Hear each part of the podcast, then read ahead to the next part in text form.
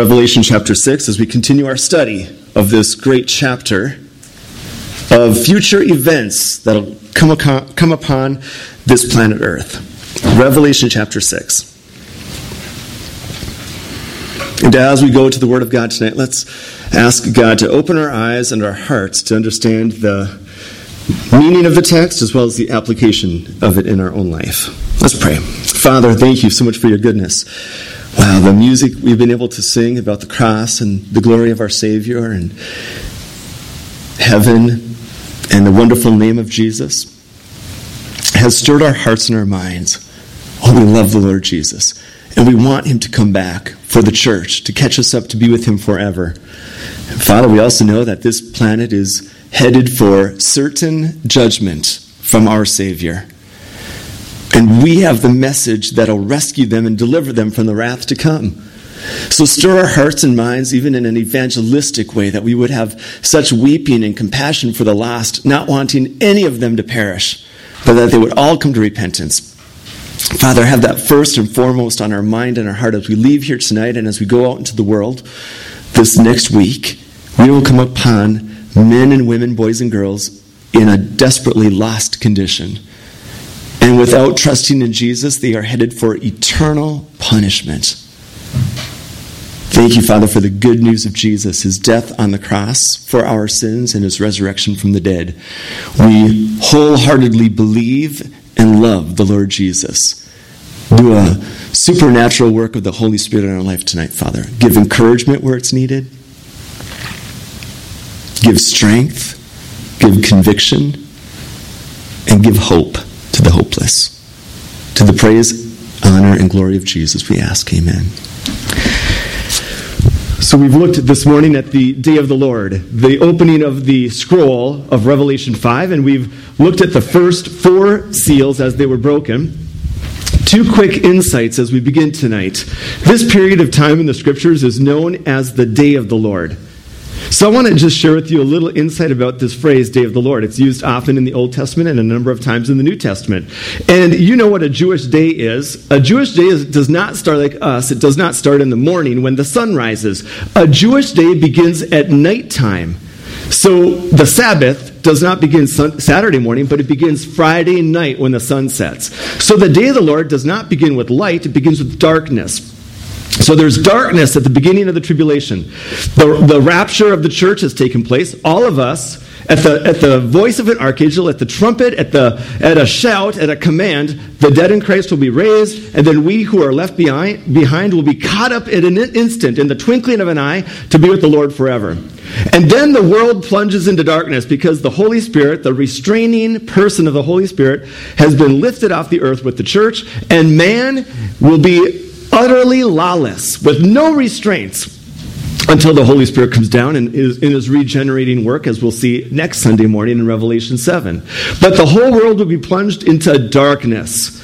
And for seven years, this planet will be into just the utter darkness of God's tribulation being poured out upon it.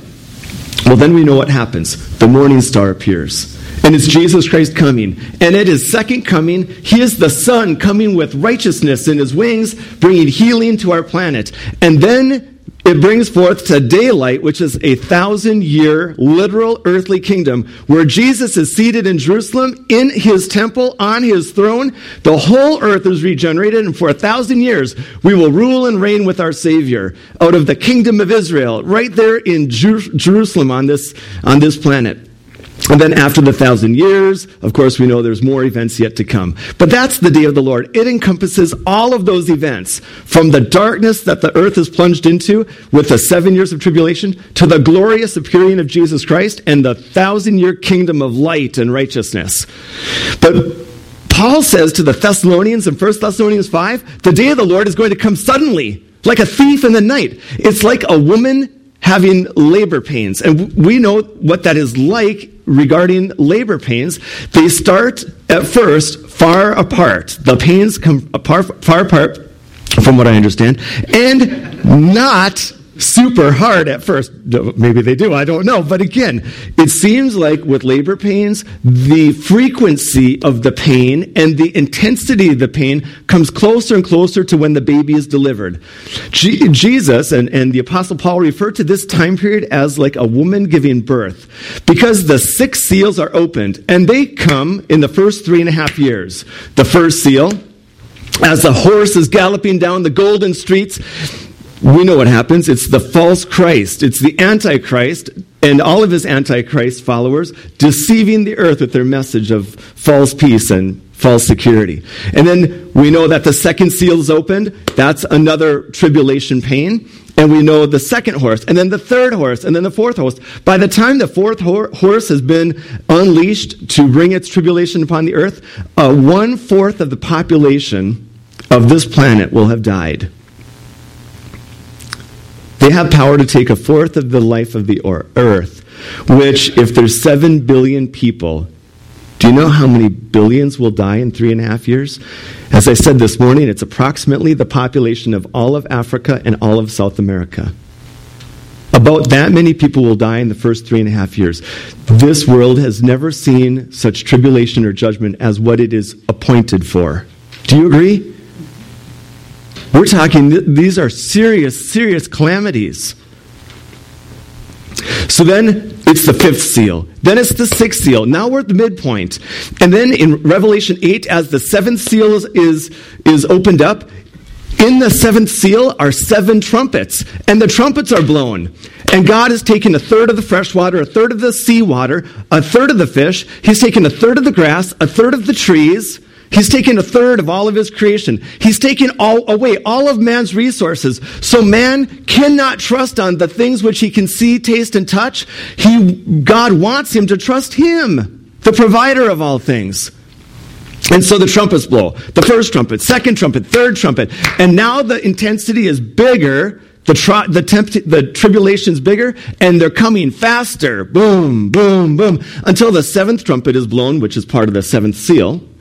The seventh trumpet contains seven bowls of judgment, and these bowls are poured out. And you know how if you have liquid in a bowl, in a bowl, and it pours out, you can't keep it back and it doesn't go slow. You pour something out of a bowl, boom, it just crashes down. And as the seventh trumpet is blown towards the end of the seven years, the judgments are intense. It's all of the fresh water, all of the seawater, all of the ships, all of the fish, all of the grass, all of the, it's all of the sun, all of the moon. God is undoing his seven days of creation. His six days of creation are being undone. The sky is being receded as a scroll and people are left on planet or earth that is barren. It's going to be barren. There's not going to be lights in the sky to, to, to guide them. It is going to be pitch dark as the seventh bowl is poured, of, and 100 pound hailstones are crushing men and women, boys and girls all over. But then there, there's a split in the sky and a sign of the coming of the Son of Man. And people will look up and they will see the brightness of the glory of our risen Savior coming, and he will come and regenerate this planet. So it's like birth pains. The day of the Lord starts with darkness and ends with light, and it's like birth pains as, G- as the return of Jesus comes closer and closer and closer. And we saw this morning in our study the purposes of this tribulation. It is to humble Israel's heart. Jeremiah chapter 30, verse 7. It is the day of Jacob's trouble. Joel chapter 2, God says, I want my people regathered. He says in Zephaniah, I want to take away their idolatrous heart. I want to humble them so that they will be my people and I will be their God. It will take Israel, the Jewish nation, seven years of the world's greatest tribulation to humble themselves and to trust in their Messiah, Jesus. What would it take us to humble ourselves and trust the Messiah, Jesus? Maybe longer than seven years. Maybe even as believers, we've wandered and gone cold and astray. What would it take for us to have a broken heart and to, to return back to the Lord? That was the call of the prophets all the time. Be brokenhearted. Put upon yourself sackcloth and ashes. Take off your fine garments and weep and wail, for you have sinned against the Lord. Wow. God takes sin very seriously, doesn't, doesn't he? He takes it so seriously, he's going to shake this planet for seven years to show how much sin is an abomination to him and how desperately he wants to get our attention. There are men and women in our community this week that God is getting the attention of. And we've got the message to declare. So let's be attentive and be intentional and deliver the news. Let them hear it from our lips. Regardless of what they say, we don't want them headed for tribulation. Right? We want them rescued from this day of wrath yet to come. So, two things. It's the day of the Lord, darkness and then light. And it's like a woman in birth, in labor pains, as the coming of Jesus comes about. So, we're looking at Revelation chapter 6. The fifth seal is, is broken open. Verse 9 when he opens the fifth seal. It is the Lord Jesus Christ, the Lamb who has been slain before the foundation of the world. As he opens the fifth seal, maybe you could hear the crackle of the paper or the wrinkle of the vellum as this literal scroll is undone. But the fifth seal provides this insight. Verse 9 When he opened the fifth seal, I saw under the altar the souls of those who had been slain for the word of God and for the testimony which they held. Listen, everybody, this is a whole different picture than the first four horsemen of the apocalypse. The fifth seal reveals people, men and women, who have been murdered for their faith in Jesus Christ during the tribulation. And where are they located? They're located under the altar. Now, listen, up in heaven, I believe that there is a, a real temple or tabernacle that everything Moses built and Solomon built was just a picture. It was just a shadow, and you can look at the book of Hebrews about that. But there's an altar up in heaven that'll always remind us about the, the death of Jesus for our sins. And here you find these believers who have died on earth for two things for the Word of God and for their testimony of faith in Jesus. Listen, everybody, the world hates the Word of God. The liberals hate the Word of God. The unbelievers hate the Word of God because it reveals that man is sinful. It reveals our true nature and heart. Remember what happened in the Garden of Eden? Right away, the devil said to Eve, Has God really said? Did God really tell you? God's a liar. You can't trust his word have nothing to do with his word. Listen to me. You eat this fruit, you'll be just like God. But do not listen to God's word. He's a liar. You cannot trust him. The world is telling that, us this all the time. You can't believe the Bible. You can't trust the Bible. I, t- I tell my students at school and people that I, that I witness to, you can trust this word. It is without error. It has been preserved for us from God. It is His word for us without error. You can trust every word of the scriptures. We have to believe in that, hold to that. Listen, there's coming a day after the rapture when the Holy Spirit will come and regenerate men and women. Starting with 144,000 Jewish people, we'll see that next Sunday morning, and then multitudes of every nation, race, and tongue. And they are going to believe God's word in the fiercest time to believe it. Because the world will be so turned against it. Listen, does the world hate me because I read the Bible? They don't even care about me because I read the Bible. I can read the Bible all day publicly and nobody's going to say a word to me. There is coming a day when reading the Bible will be such an issue that people will be slain for believing the truth of God's Word.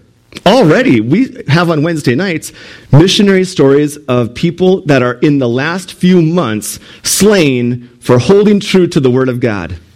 In Pakistan, in North Korea, I've read some of these letters, some of these these insights of what is going on in this world in the last month, men and women have died for holding fast to God's word. Does that make it a little more precious to us? Do you think that we could take a little bit more appreciation to the, appreciation to the fact that God has given us His word? So they were slain for their obedience to the word of God. And then it says, and for the testimony which they held. Because they didn't just read the Bible, they lived it. They lived differently than the world, and the world hated them for it. Take your Bibles, go with me to Revelation chapter 12. Hop over to Re- Revelation chapter 12. There's going to be, we'll see in the future of the tribulation, there'll be a, a battle in heaven between Michael, the archangel, and Lucifer, the devil. There'll be a battle. Hasn't, this battle hasn't happened yet, but there'll be a battle up in the heavenlies. Now listen, you and I are going to be up in the heavenlies and we're going to watch this and we're going to be like, I'll be looking at Tom saying, Revelation 12. And Tom's going to be, you got it. That's right. It's Revelation 12. We're going to watch Michael, a created angel of God, holy and good, and Lucifer, the devil, go at it. And who wins? Michael! And what happens to Satan? He is cast permanently out of heaven. You see, Satan has access to heaven where he accuses us before the Father all the time. Maybe right now he's going up to the Father saying, How could you let Pastor Brian preach tonight? Do you know what he's like? Do you know what kind of sin he has? Oh, I mean, on and on, the accuser of our brethren. And the Lord Jesus stands up and says, Hey, I paid every single sin of his. Every sin is paid in full. He's my child. He's my child. She's my daughter. He's my son. The Lord Jesus always interceding for us on behalf when the accuser of the brethren goes before the Father. Look at what it says in Revelation 12. Verse 12. Verse 11. And they overcame him by the blood of the Lamb that's their salvation, and by the word of their testimony, and they did not love their lives to the death. These believers in the future will, they won't even care about their own life. They will only care about the Lord Jesus. He will have the preeminence. He will have the place of privilege in their life. They won't even love their lives to try to protect it. They will simply take what's coming. He goes on and, it says, um, they overcame by the blood of the Lamb and by the word of their testimony. That's how you overcome Satan. Not by, not by rebuking him out of somebody. You live righteously. He has no power over you. He has no power. And then look at verse 12. Therefore rejoice, O heavens. Why? Because Satan has no longer access to heaven. We're going to be up there going, Rejoice! Satan never comes up to walk on these golden streets again. Rejoice, O heavens, and you who dwell on them. But woe to the inhabitants of the earth and the sea. Woe to everybody down here on planet earth. Why? For the devil has come down to you having great wrath because he knows that he has a short time. You see, Satan right now doesn't know when this is all going to take place. He might, he might think he has lots of time. But this, at this point, he knows he's, he's, he has less than three and a half years and he is enraged and he's going to go against the believers. So that's why Revelation 6, there are so many slain that are under the altar covered by blood, because that's where the sacrifices took place. Leviticus chapter 4, verse 7 says, says that the blood was applied at the base of the altar, and it soaked the ground by the altar. That's where these believers are, because they are protected by the, they overcame by the blood of the Lamb. The blood of the sacrifice, the blood of Jesus Christ is what covers them. And they, of course, died for their trust in the Word of God and for their testimony. And then quickly, verse 17 and again, another aspect of the devil. And the dragon was enraged with the woman, that's Israel, and he went to make war with the rest of her offspring, that's the Jewish believers, who keep the commandments of God and have the testimony of Jesus Christ. Satan hates it when we have the testimony of Christ, he hates it when we love God's word. Back to Revelation 6. The fifth seal there are men and women who have been slain for their faith in Jesus and their love of God's word. They are covered and they find refuge at the altar under the blood. Verse 10 And they cried with a loud voice, saying, How long, O Lord? In the Greek, despot. How long, absolute master in my life? You're in charge, not me. Hey, you know what? Isn't it good to know that God's always in control? All of these tribulations, are under the very divine, direct control of God. He's, he knows the intensity and he knows the timing of every, every single one. And these faithful believers, they could say, Lord, you're in charge of the timing and the duration and the intensity of all of this. How long, O absolute master, will you do this?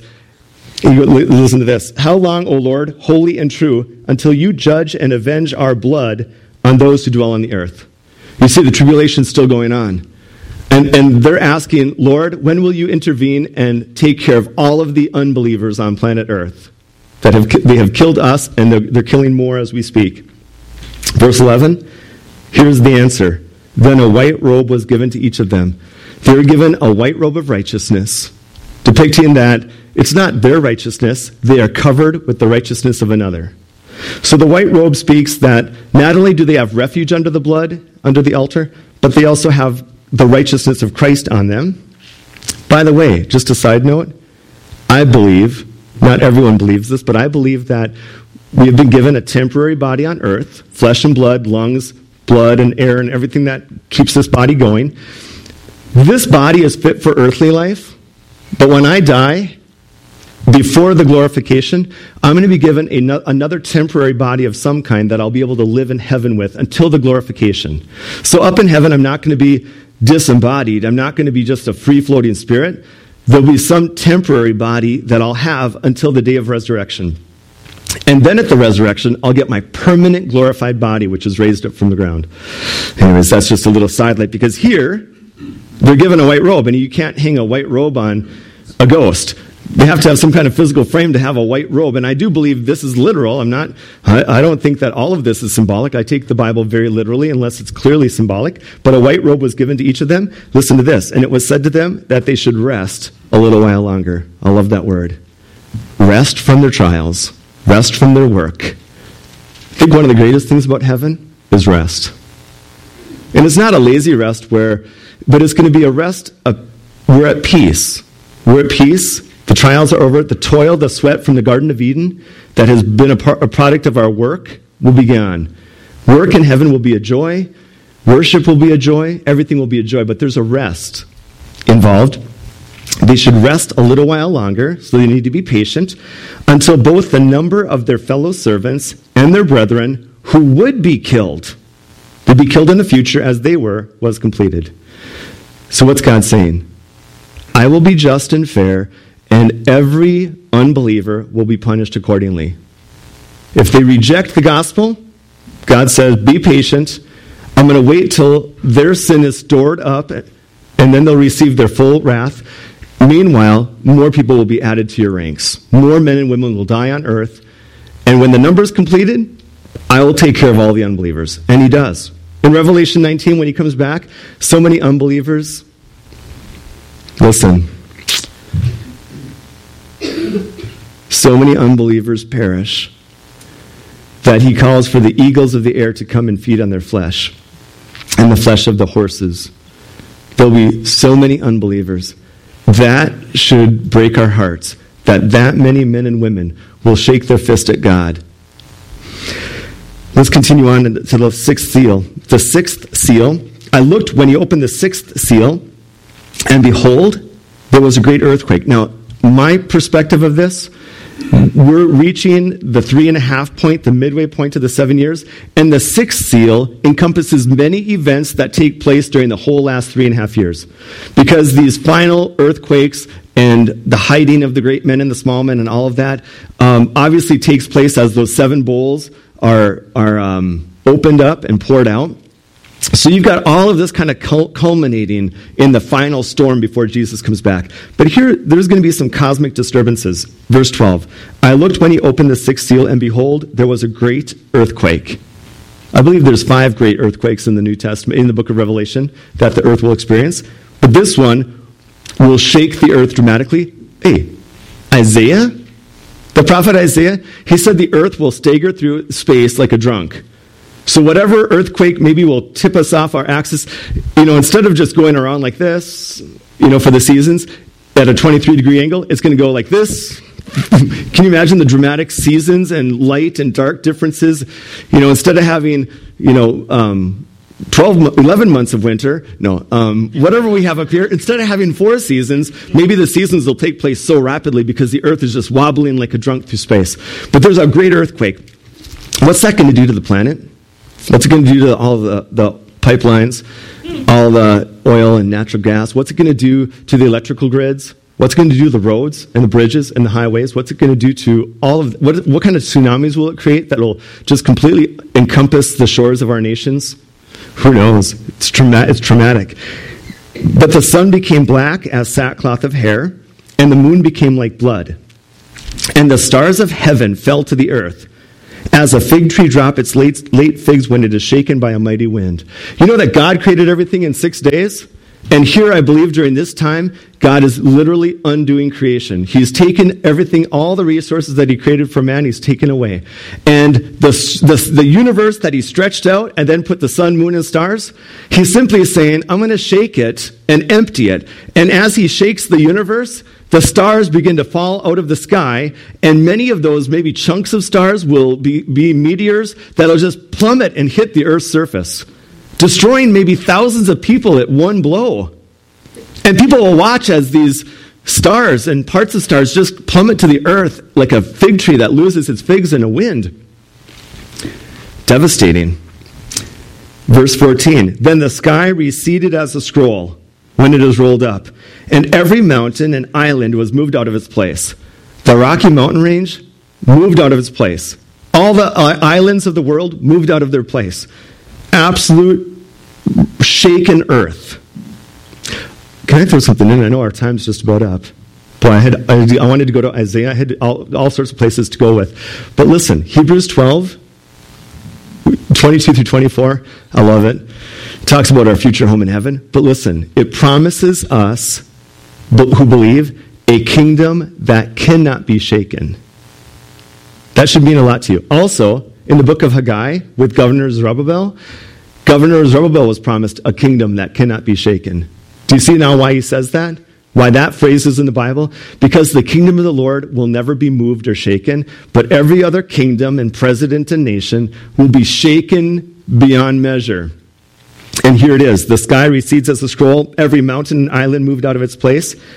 What's the response of mankind? And the kings of the earth, the great men, the rich men, the commanders, the mighty men, every slave, and every free man. Everybody. I don't care your stature, your, your wealth. I don't care who you are. You may be the leader of a great nation, or you may be the lowest man in the country. The Bible says all of these people, they hid themselves in the caves and in the rocks of the mountains. Every crevice, any place that they could get away and just hide, they, they run to. Oh boy, I wish we had time. Okay, Isaiah 2. God says, listen, people, I'm going to take away all of your idolatrous habits. You make, okay, here's what they were doing. Okay, I'm going to do it anyways. Here's what, the, here's what they were doing in Isaiah 2. They were worshiping the stars. They were into astrology. They were doing horoscopes, worshiping all the stars. They were, make, it says they were pleased with foreigners, meaning they were shaking hands, doing some bad deeds.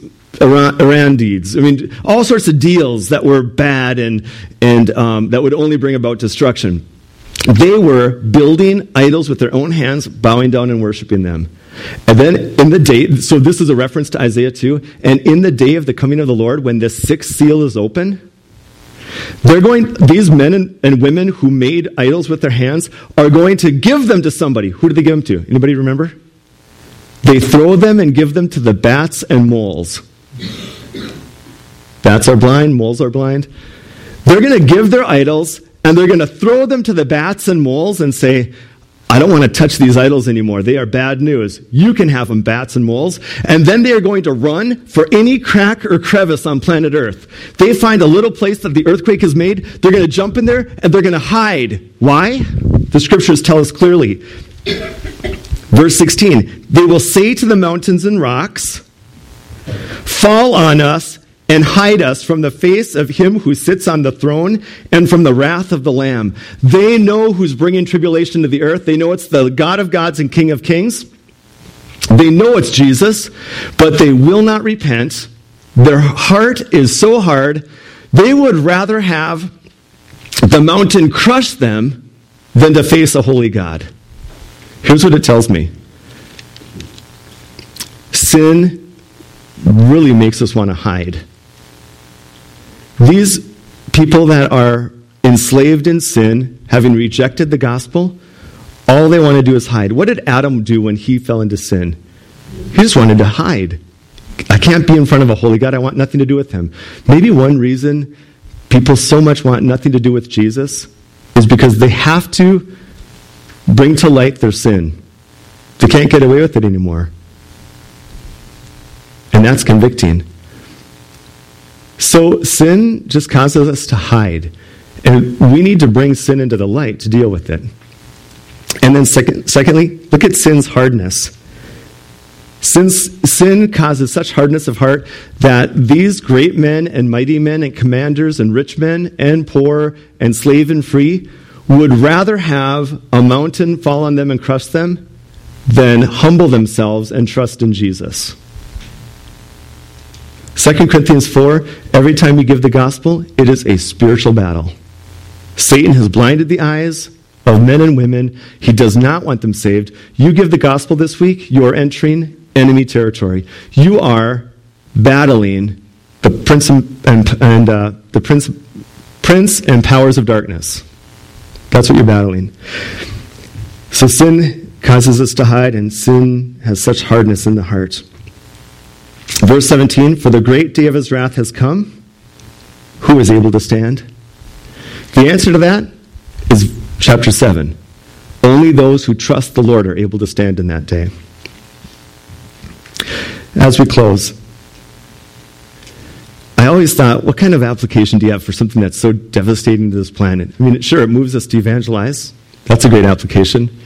Sin has a tendency to make us hide and become hardened. So we need to beware and warn of that. But I think, here's, you know what I think? I think this is a great thought. Why would God give us this about what's going to happen in the future? There must be a reason.